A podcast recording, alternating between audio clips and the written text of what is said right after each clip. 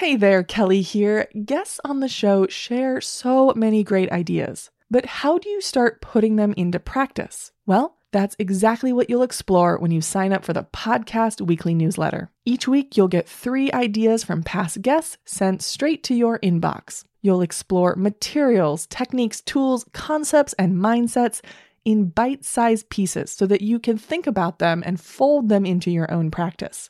It's completely free and you get it by signing up at learntopaintpodcast.com slash newsletter.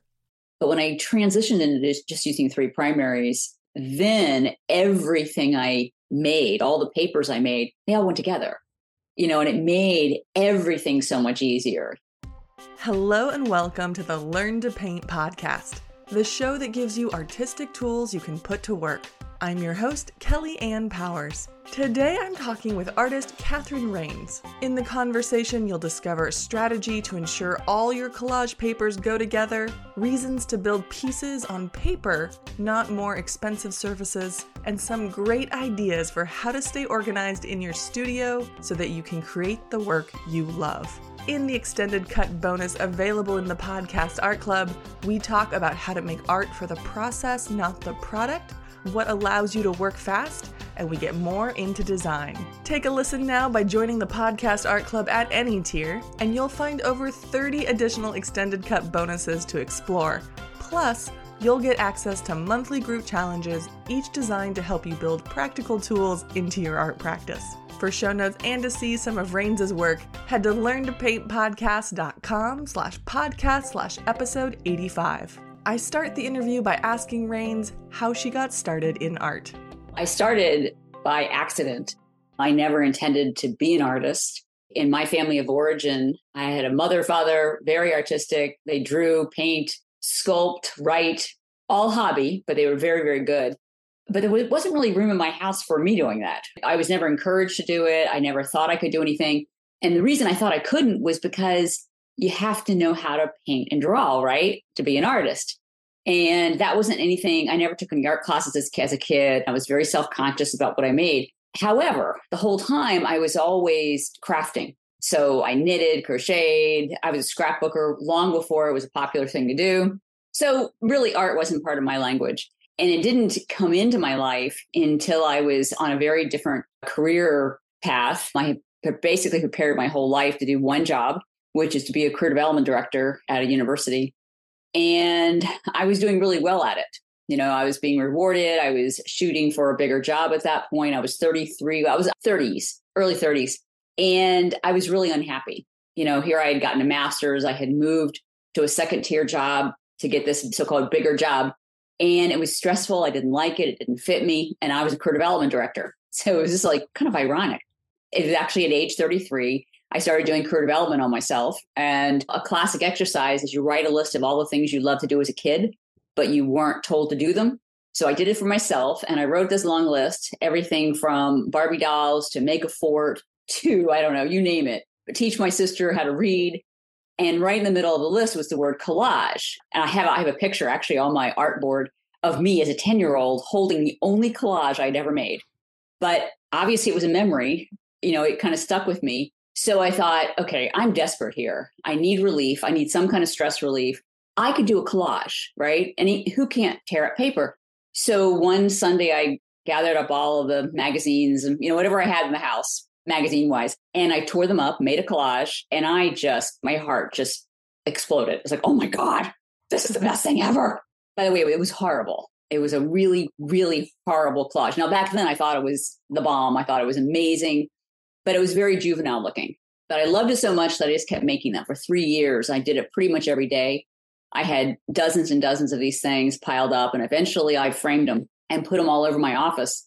In my university job, my colleagues would come my office, my students would come in, and they'd go, Oh, you have children. I don't have children. I don't know why that didn't bother me because this was my soul on the wall. Everyone was a self portrait.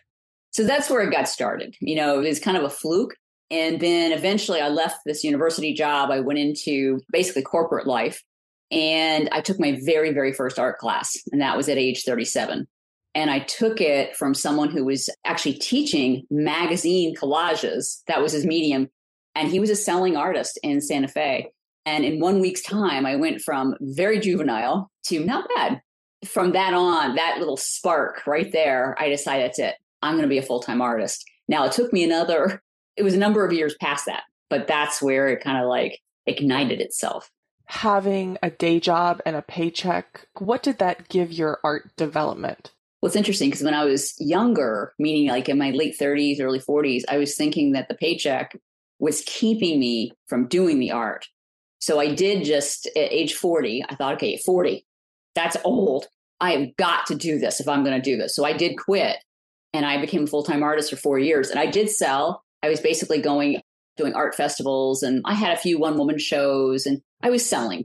But it was an incredibly, incredibly stressful time because I was constantly in production mode as opposed to making art mode. Although the art part was phenomenal. I love doing the art, but I had to make a living because I had to contribute to my the household income. So I couldn't just make the art. After four years, eventually, that's a whole other story, but eventually I did go back to my corporate job. It just life asked me to do that basically. Life said you had to do this. So I went back to my corporate job. I realized that I'd probably jumped off too soon when I was 40. Not that I wasn't ready. I had art that was selling, but I wasn't following kind of like the signs, whatever that is. You know, I really believe that I will land in the right place if I don't push it. If I just kind of like say, okay, put me where I'm supposed to be. I did go back to corporate life. I stayed there for 12 years. I had no idea it was going to be that long. I intended to go one or two, a little tiny little jump back in. I stayed a long time, but the whole time, the entire time, I asked myself, well, basically, I asked the universe, when is the right time and make it really damn obvious, and then I'll go. And so at the end of 12 years, the universe made it very damn obvious. And I did jump off again. And that was 2018. So I've been a full time artist again.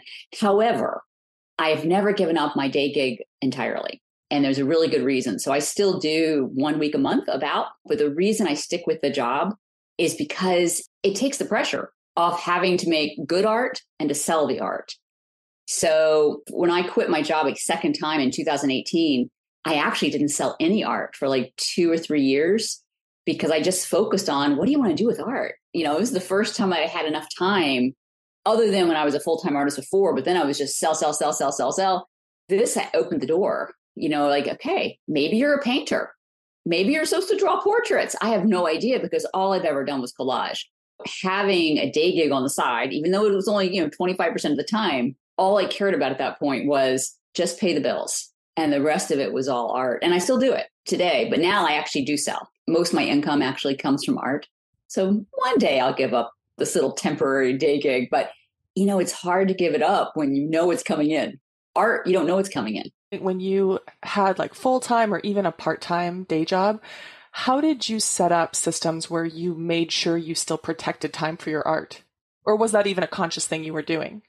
That's like the million dollar question. When I went back to work the second time, I really intended to keep doing art on the side. I never intended to let it go. But the job I had was 100% travel. So I was on the road pretty much all the time. It didn't take long before I realized I can't do art. There was no art. So for 10 whole years, I did zero, no art at all. You know, maybe a little dabbing in the, in the weekends, but it basically was no art. And it was a very painful thing. I was grieving pretty much, even though I have, by the way, I had a phenomenal, I still have a phenomenal job. It's great.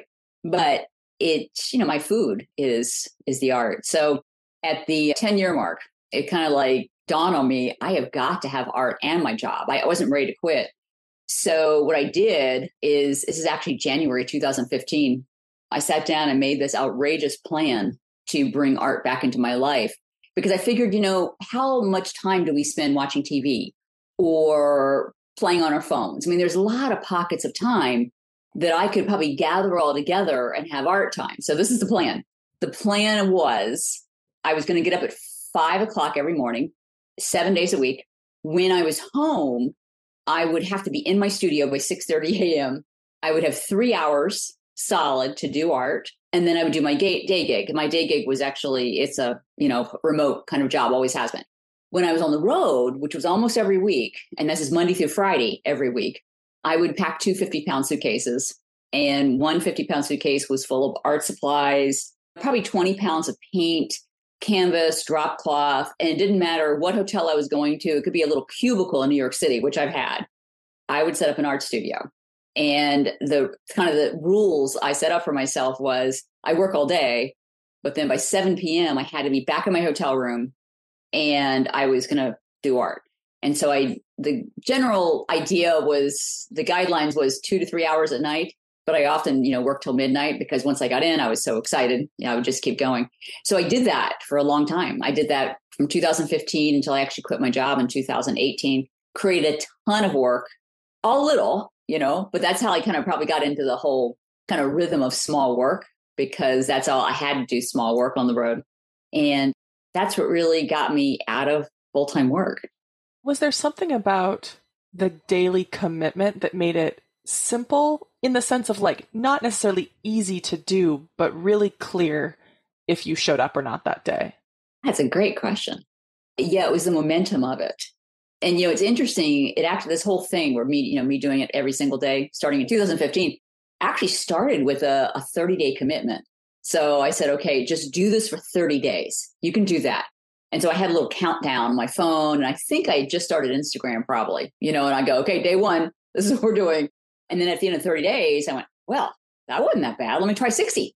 And so I went to 60 and I said, let's do 100. And then eventually got to 365. And then I just kept going. And for me, it's counting. Like if I count things, like, okay, day one. Okay, now day 65. Okay, now we're on 385. By the way, I also counted how many days I was in COVID isolation. I mean, just counting things keeps me moving in one direction. Were there any parameters you set for yourself other than the showing up every day? Back then, no. You know, back then it was show up every day and really just follow because I, mean, I, was working all day. You know, I, mean, I had a very demanding on my feet. I was basically entertaining people for eight hours a day on stage. So I gave myself the luxury of doing whatever lit me up. Now I did have to pre-plan this, you know, so I had to figure out what to bring with me but I brought so much with me that there was lots of choices, you know, of what I might want to do. I do live with parameters now because that actually helps my art. But back then, no, I wasn't, I didn't even know to do that back then. We're going to transition into materials. You work with papers you make. So, what are you actually making your papers on for collage? Anything that you would call the word paper, anything that constitutes a paper. So, my favorite paper is rice paper but I use all varieties of copy paper, stacks and stacks of books that people have donated to me, old books. I love watercolor paper, mixed media paper. Actually, I like to experiment with it all. So I make making my own collage papers is actually very new for me. As in, like three, maybe three or four years ago, I transitioned from magazines and things you could find to most of my collages are now made with painted papers but it really they're made of all kind of things. Tea bags you name it napkins. What paint do you use for making papers? Primarily acrylic. I have a favorite brand which is nova although i've got you know every just like every artist i've got the biggest collection of paint you know it's like ridiculous how much paint i own but it's interesting because last probably a year ago my mentor and coach her name is Kellee Wynne Conrad she introduced me the concept of just using primaries and from ever since then, I've been doing that. And I wish someone had turned me on to this a long time ago. Actually, someone did tell me that when I was on the road traveling with 20 pounds of paint, I remember someone telling me on Instagram, why don't you just bring three primaries? And I, I didn't know. I didn't know what that did. You know, I'm not a, I didn't go to art school. I didn't know that three primaries could be everything. But when I transitioned into just using three primaries, then everything I made, all the papers I made, they all went together you know, and it made everything so much easier. So I'm a devotee of three colors. And so I don't know how many bottles of paint I have, you know, Golden, Liquitex, Lukas, I've got every brand. But now I'm just, I love Nova. I just buy three colors in Nova, and I'm sure I'll transition to three other primaries some uh, time in the future. But right now, for a collage artist, you know, when you may, are making all your own papers, they got to go together you know, and if I experiment with papers that, and it's fine if they don't go together, but I'm going to have to glaze over them and do something to make them go. Otherwise, I'm wasting my time. And we'll talk about color more later, but what are the three primary colors you use? Right now, I'm in love with Phthalo Blue Green Shade, Hansa Yellow Light, and Quin Magenta in with Nova. Those are my three for the moment, but I've been using it for over a year and I don't see myself changing anytime soon. When you're making papers, how complex or simple are those papers you're making? I'm basically following what papers kind of excite me in the moment. And they're the papers that I'm more than likely I'm going to demo for my weekly demos on YouTube. But ironically, right now, part of what I do every week is I make these papers. Again, it's just whatever paper I think, oh, that'd be fun to do. Kind of like lights me up. I'm hoping it lights other people up too. But I, every third, like four or five weeks, I now want to take the papers I just made and show people how to use them also on YouTube. And so now I'm being much more conscious because I really want to show people how to use the papers, not just make the papers. So now I'm being very conscious. Okay, you don't want to be wild, you know, for four weeks. So, like this coming week, I'm going to make a paper that's much more subtle. So it has to be a balance because, you know, when you make a collage, you don't want just all busy paper. Like I just spent a couple weeks making marbling paper, which is, oh my God, you just want to eat it. It is so gorgeous. But then this current week, I made something, it's not like marbling, but it is very intense, like a lot of design in it. It's like you really can't put those two together, even though they go together color wise. So I was thinking this for this coming week, how can I tone this down? Because you can't have everything loud. So you're making these papers, but what are you actually building the collages on when you make them? At the moment, I'm making them on mixed media paper. I have done them on canvas, canvas and on cradled boards, like actually make them on something, you know, that's substantive that you could actually make as an end product. But now I really like prefer doing it on either a heavy watercolor or a mixed media because it takes the fear factor out of it. If I'm sitting there with a 10 by 10 piece of paper, I go, if I don't like it, I'm just throw it away. But if I had a 10 by 10 cradled board that I spent, you know, $15 on, even though it's only $15, suddenly it's precious. You know, I've got to make something out of this cradled board. So my preferred way of doing it is I make the collage on the 10 by 10. And by the way, I almost always love them. But you know, out of let's say 50 collages, I'll have three duds. I'm okay with that. But then I take those and I mount them on cradle boards, you know, with black edges. I think they're very sharp. But people ask me, like when I, when I teach people, they go, well, why don't you just make it on the cradle board? Oh, uh, there's a good answer for that. In fact, I remember over and over again, I'll say to myself, I don't know how to do this. I don't know how to do this. And my husband will come in and go, you know how to make a collage. It's like someone has to remind me. I really do know how to do this. It's very juvenile, but I, there's other artists that I know that are just like this. There's an artist named Bob Burridge. I, I probably learned it from him. I took a class from him, and I remember he only made on paper and he mounted them. I went, wow. And he makes big pieces and he mounts them afterwards, and it's for the same reason. Plus, he wants to travel with them. That's not why I do it. I do it just to make it easy for myself. You know, take away the intimidation of putting it on something expensive. Well, then, what do you use to actually adhere the papers to each other and to the watercolor paper or the surface you're working on? Primarily either gel medium or just a regular medium, usually Liquitex. That is my glue. And then when you're laying them down, how do you keep them wrinkle free or like without air bubbles? When you're using your own painted papers, there's not many air bubbles because it's pretty substantive paper. And I've already layered lots of paint on it too. So it depends on if it's a really thin paper, like I do a lot of tissue on my collages, then I'm using just a regular medium, which is really liquid. And I will do, oh, I do a, a catalyst wedge, you know, just to make sure I get all of the bubbles out. If I'm doing something heavier, which most of my papers are not tissue, they're heavier, it'll be a gel medium. It's the same thing. I'm just moving the bubbles out with a catalyst wedge.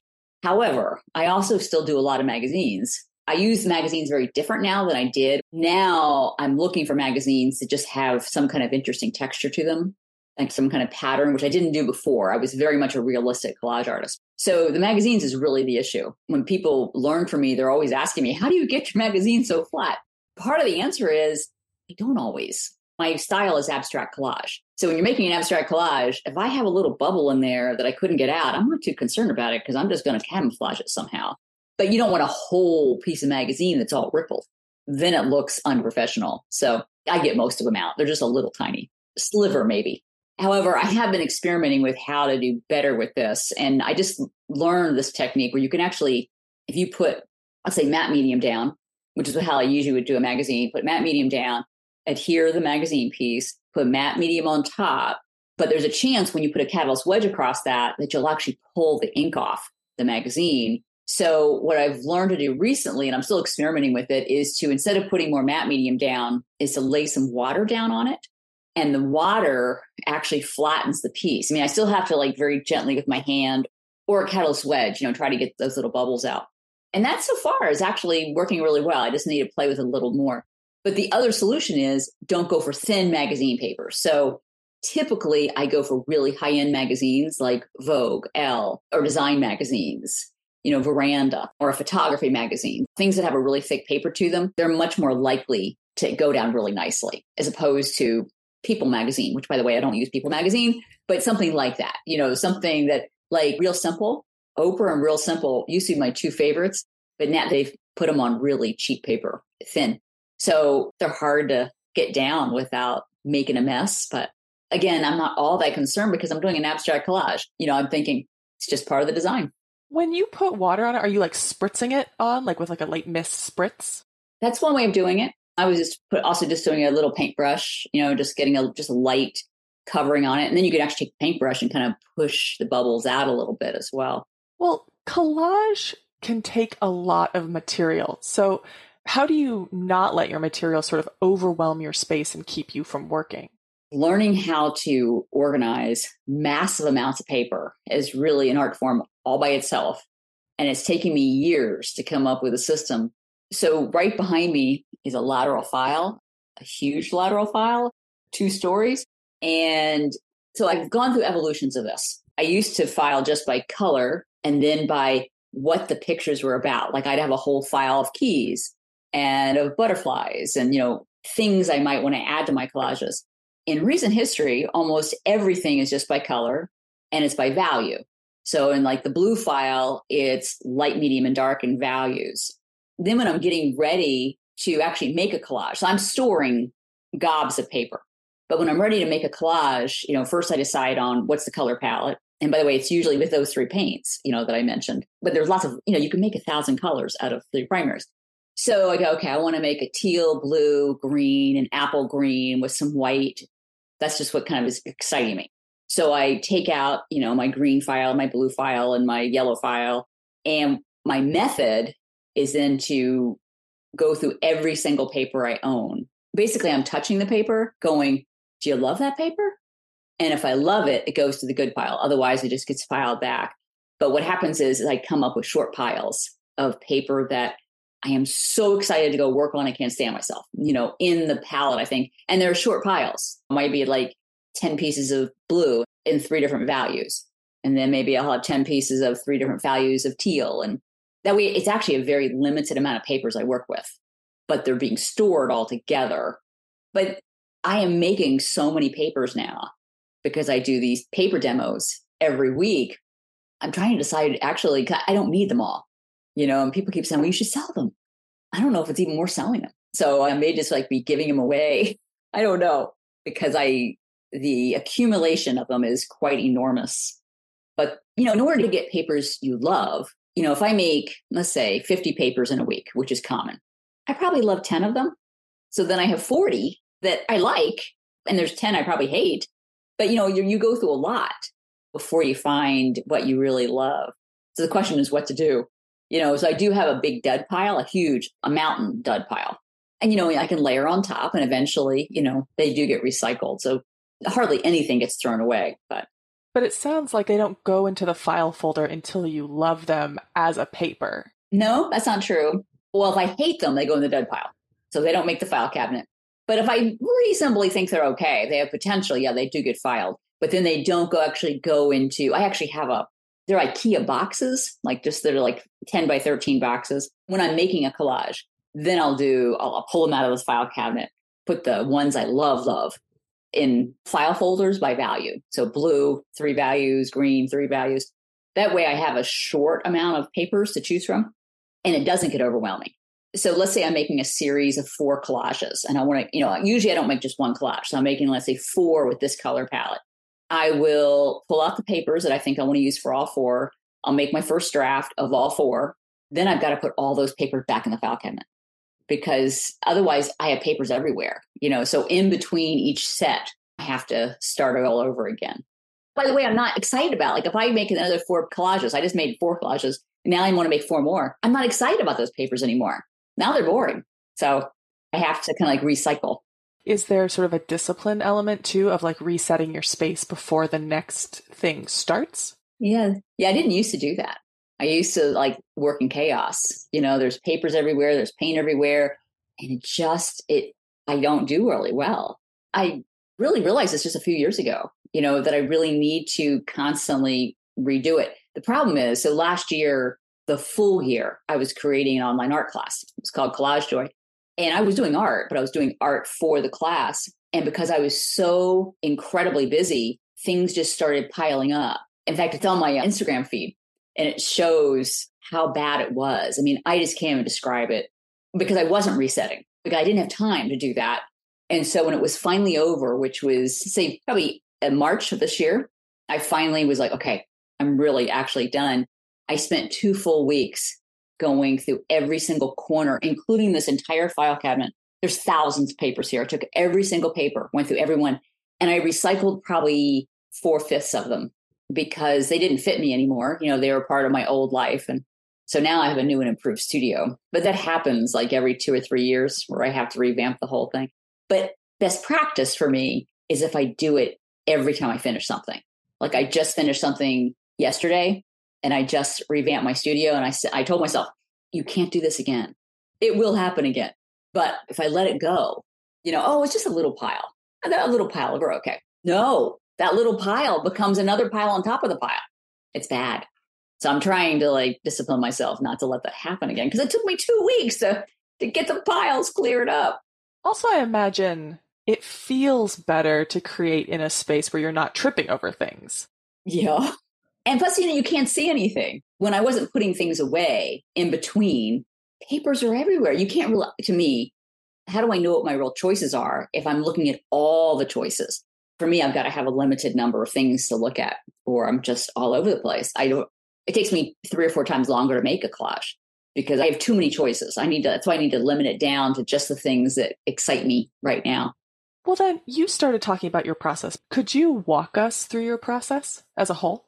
It begins with deciding what colors I'm excited about in the moment sometimes I don't know what colors I want to use. So I'll go, okay, let me just start with a teal file. Teal is my favorite color, by the way, to make a collage out of. And then once I start going through them, then I start looking at colors that are, you know, what would I also want to put with it? So usually starts with, well, actually always starts with what just kind of like lights me up when I think about, yeah, teal and apple green. In fact, right now I'm thinking, ooh, that sounds really good. I want to make something with those that's where I start. So I go through those files, pick out those papers. And they're real limited number of papers. Wouldn't be any more than 50 papers total for all the papers I'm going to use. And I lay them all in front of me. So I've got all my little value papers laid in front of me. Then I have to decide what's my series going to look like. When I sell a collection, it's usually like 30 pieces, something like that. I make small, and it's probably just a remnant from my traveling days, but I like small. So at the moment, we're doing small. So I think, okay, I want to make a small series of six, six six by sixes. That sounds good. So I cut those substrates. You know, my mixed media paper, I make six by sixes. I coat both sides with gesso because that's the other thing. You know, paper is flimsy, so I have to make sure it's really sturdy. The most important part of my process is my stopwatch. If I'm making small, I know it doesn't take that long, you know, to cover up a six by six. So I got my papers all ready for me. And I'm not going to go paint papers. The papers, you know, have been done. So I put a stopwatch on for a six by six. I figure 10 minutes. So 10 minutes, go. And then what I do is I just look at the papers in front of me and I go, okay, which paper do I love the most? Like, which one would make me so happy if I put it in this collage? Rip it, put it down. And then, okay, I need a contrasting color. So I look for a color that's both contrast in color and value. Find another one, put it down. And I go very, very fast. I don't think. The stopwatch part of this keeps me from analyzing. Like, is this any good? The insecure part of me thinks, oh, you don't know how to do this. What are you doing? Because, you know, it's so easy for that to come up. Because, you know, collage, and, and this is true, I mean, probably a lot of art, when you're making it, it looks awful. You know, it doesn't really look like I'm making anything. So I just focus on putting contrasting colors, you know, colors that go together, but they really strike each other different and sometimes maybe I want a quiet conversation next to a loud conversation. You know, I don't want everything like exciting and values. So that is the first 10 minutes. So I can put 10 minutes down. That's not gluing, that's just placing papers. The papers also have usually different sizes. So I focus on if I have a big piece here, I can't have that size piece anywhere else. You know, if I have a little piece, I can't have that size little piece anywhere else. So everything has a lot of contrast in size, color, and value. So once I have that first draft down, then it gets glued down. And I don't put any time on gluing, you know, so gluing could take me, you know, 20 to 30 minutes to get it down. Let it dry. And then I get my whole series up to the same point, you know. So now I have six first drafts all glued.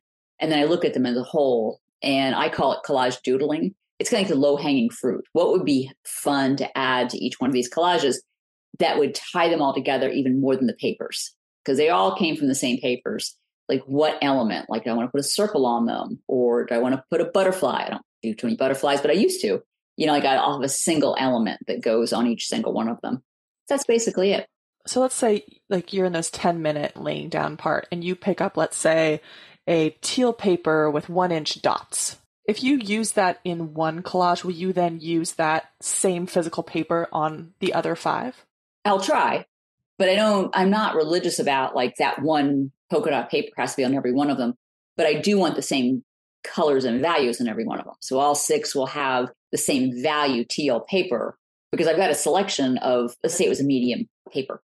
So I have medium value papers. I got like four or five to choose from. And I might want that dots. You know, if I can, I will because I love when it draws all the way through. But I also don't want six collages that have all the same papers on six collages because it kind of like makes it kind of boring a little bit. But if I have the same colors and the same values, you know, and just maybe one or two papers that get pulled through, like I'm really in love with black and white checkerboard. And that makes a really easy thing to pull through all six of a small collage. So I'd say most of my collages have a black and white checkerboard or a circle or a circle and a checkerboard. You know, they're just some elements just, I don't know, they just kind of easily make a collage come together. When you're choosing those papers, are you thinking more about, so like clearly you're in color families, but are you thinking more about pattern or are you thinking more about value? What do you need to make sure you get when you're collecting the papers to use? When I'm actually making the collage, first and foremost is value. I don't want to have all medium value across the whole collage. So I'm looking for do I have some interest in terms of light and darks and mediums? You know, I want a lot of different things happening but I don't want things happening in contrast all over it. I also want some what Nicholas Wilton would call the, you know, the quiet spot. You know, it's a quiet conversation. But my pieces are so small that I can get away with a lot of contrast. You know, the bigger you get, the more I think you need to have quieter conversations. But then contrast is certainly important too. But you know, you had asked me earlier about, you know, my papers. Are they am I looking for papers that have a lot of busyness? That's what I would call, or kind of quiet papers and that is also what I'm looking for because I'm looking for contrast in all ways, not just value contrast. But if I've got something that is like just stripes like this, okay, that's good. But I don't want another stripe thing on the piece. Even though it may have a value contrast, I can get stripes in another color. To me, it would distract, especially when you're dealing with such a small surface. So for me, it's contrast in value in the kind of paper it is, the color, and the size. When you're thinking about value in a patterned piece of paper. Obviously, if it's like a light yellow on a cream background, that's going to read as a light value. But what about white one inch circles on a black background? How do you place high contrast papers in a value category? You're probably looking at a piece that has that exact thing. So I have a piece of wrapping paper that's dark black with white, big white circles on it. And generally that reads as a dark value to me because I'm going to put that down, but I need something pretty light next to it, like a teal that's kind of in the medium to lighter value. But that dark black is really dominant. The white dots add interest to it. It really depends on which one is dominant. So if it was a white piece of paper with some black dots, then that for primarily would read as a light value for me because I'm going to put something darker next to it, even though I've got these dark dots on it. You know, most of it's gut. That's why I've never actually put it into words. But you know, it's like if I've got white polka dots on black, I'm looking for something that is from a collage standpoint that's like I wouldn't put anything else with polka dots on the whole piece. Like those that polka dots is already so loud. It's so prominent that I need something very subtle with little pattern next to it. So it's it's really a matter of how am I going to balance all that contrast? And I'm talking about contrast and pattern. You know, I need something quieter. It can just be quieter color black is so bold and you know white is you know, obviously white is light but has to be something that doesn't compete with these big polka dots. It sounds like there's parts of your process that are fast, but I also imagine there are parts of your process that are slow. Where do you start to slow down and what does that pacing look like? So if I was a, a full painter, like all I did was paint, this would be the same for a painter of just breaking the white surface. So when I do a first draft by just getting the pieces down, I mean, it is pretty much a finished collage almost, by the way, but that is what the process feels like. Like I just got to get something done on that canvas in the 10 minutes, but then the intimidation of starting a collage is over. It's like, okay, I got the foundation here. And very often I'm thinking, oh, I don't know. I don't know if I like this or not, but I have enough experience to know that if I just lay another couple pieces down on it and maybe put a little bit of paint to pull it together, it'll be a finished piece of work that I love. Because collage itself, you know, you're putting pieces of paper. You know, I fill up a piece of paper with another all these little papers.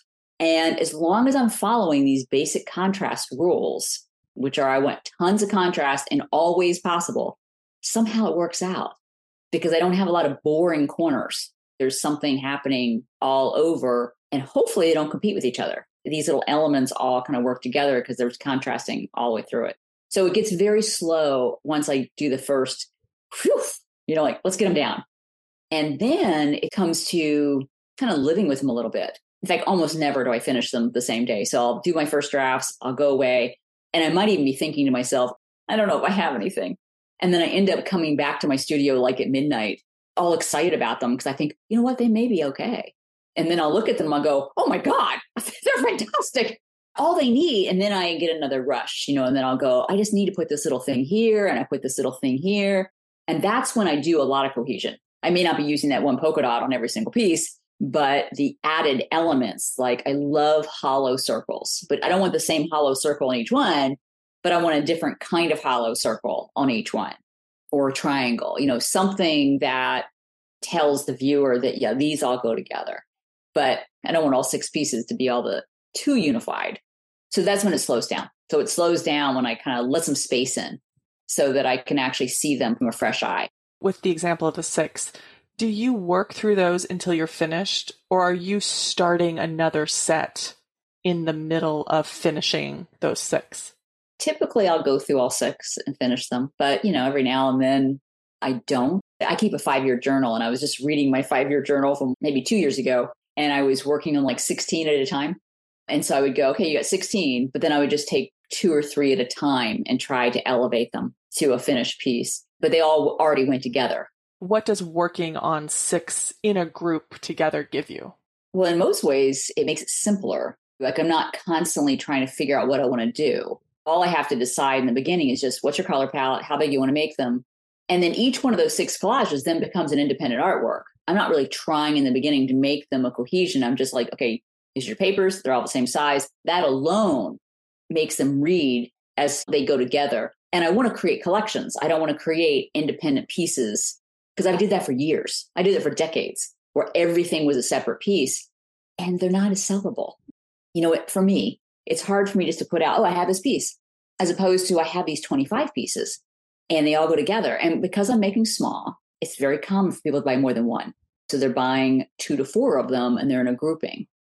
And even better, because I am now very focused on staying within a certain color family, you could buy something from me now that goes with something you bought a year ago. But I'm not thinking, I'm not doing it for that. I'm doing it because I don't have to make so many decisions. You know, like I focus on making a collage that kind of lights me, not kind of, it lights me up as I'm making it. And that is my entire goal. As I'm making it, I try to get all thoughts out of my head. Doesn't matter if I'm making the first draft or if I'm finishing it. I am very conscious of this little chattery mind that goes, This is awful. What are you doing? You know, you don't even know how to collage. And if I can't stop that voice, I can go, go do something else, you know, because it's really a useless thing. I could spend many, many, many hours on a single collage and just beat myself up, as opposed to let me just be quiet. Let me just connect to the papers. I have this process you know, it might sound a little corny, but I send love to the collage and I receive love from the collage and I send love to all the papers. Like I want to feel connected to these things. So if I do it all together, like I have all these papers, I've got these six collages, it's all part of one process. It just seems more seamless And I think they read that way, even if they look very different in terms of there may be a slightly different color, they might have a different focal point, they still have the same energy, you know, the same kind of elements that I'm putting on each one of them. So they read like a series. It just makes, for me, it's easier to make them that way. I'm also really struck listening to you talk about how, especially like when a beginner like stands in their studio with this time they've held back from their family and friends and they think I'm going to make a finished painting. Like that is such an undertaking. And what I appreciate about what you're saying is that you're not asking yourself to finish a painting. You're asking yourself to do the first step and you know what it is. Mm-hmm. Yeah, that's true. And that's why I break it down. And so the, you know, I, I do the stopwatch thing. I don't know where that came from, but it has been one of the most incredible tools I've ever used in my art. But it didn't used to be that way. The collages I used to make took me a year to make. Every collage was a year. So I would make 10 at a time, but they were realistic collages. You know, I had, you know, full thing, like uh, I'd have a telephone, I don't about a telephone, but I had to have real items. And they were very complicated and very detailed. I never want to create that way ever again. You know, my whole intention of creating art, first and foremost, is to fill myself up with the joy of making the art. And then I also want to turn it into a business. But why I make the art is because I want to feel connected to something. I want to have a connection through the art. And I trust that my art will land with people that feel connected to it, you know, for whatever reason. So, if someone came to you and said, I want to get really good at collage, what advice do you give them? Well, there's two pieces of advice. One is get on Instagram and, you know, put the word collage in there and start looking at all the artists that you get excited about. Like what style of collage really like I love that. Like that's what you want to follow. If someone goes to my feed, which happens all the time, people go, I love your collages. You know, this is not a sales piece. I would say just take my free class. Collage Kickstart actually teaches you how to do a balanced collage. And beginners are like absolutely blown away. They can make a fantastic collage. Just follow my little tiny rules. They're just little baby rules. And then you can go off from there. So that's how I learned. I took so many classes, but once I realized that collage was it, then I just focused on collage artists. And I just started taking a little bit from each one of them. You know, I was making these very structured, digital, realistic collages, but I always in my heart wanted to make what I'm making now. It's always what I wanted to make, but I had no idea how to make this thing. So there's an artist called Kelly Rae Roberts. So Kelly and I have nothing in common. I mean, other than the fact we're very spiritual women, but I just loved how she was making collages you know, she made these angels that I loved and they were all over the place, but they all worked together, you know, even though there was always disparate things going on. So she offered, this was back in like 2016, she offered a class on how to make her angels. And over a six month period, you'd make six angels. And so I didn't want to make angels. I had no desire to make angels, but I loved what she did. You know, like she would take wrapping paper and wallpaper and she did all these things that I wanted to do. So I made out of the six angels, I think I made three of them. And after three of them, I said, I got it. That's what I want to do. But then it went from there. You know, then I kept finding like Lolly Mill, who has another style of collage that I love. And there's Ivy Newport, who has another style of collage. And so I just kept adding what they do. Bob Burridge has another style of collage. Eventually, all those things came together for me to create what I wanted to do with it. And it's a long way to answer your short question was I think you just got to follow a lot of people you know, and you piece together what it is that lights you up. Because collage, that's like saying you want to be a painter. Like, what kind of painter do you want to be? Well, what do you want to paint? And this is like, what do you want to collage? There's a million ways to do collage. Like, there's a woman named Elizabeth St. Clair. I'm probably saying that name wrong. You know, she does mosaic collage. It's stunning, you know, and she's making these beautiful collage, but that's not my style. In fact, that sound looks too much like my old style, which is very meticulous but I love it. I think it's gorgeous. I just don't want to do that. So I've got to find what's the one or piece together those pieces of collage that really excite you. You can learn more about Catherine Rains, including her free five day collage kickstart at her website, catherinerains.com, and on Instagram and YouTube. We'll link to everything in the show notes. Thank you so much for being with us today, Catherine. Kellee, truly, it was my pleasure. That's it for the main episode, but there's more great conversation with Catherine Rains. Take a listen now by joining the Podcast Art Club at any tier, and you'll find over 30 additional extended cut bonuses to explore. Plus, you'll get access to monthly group challenges, each designed to build practical tools into your art practice. The next one starts September 1st, and it's the 20 for 20 Art Challenge. Head to patreon.com slash learn to paint podcast and sign up at any tier to listen to those extended cut bonuses. Thank you to everyone over in the Podcast Art Club. You make this show possible. Extra shiny thank yous to High Gloss supporters Andrew Atterbury, Debbie and Brian Miller, Rihanna DeRold, Janet Wheeler, Nancy Bryant, Pam Lyle, and Slow River Studio. Happy painting!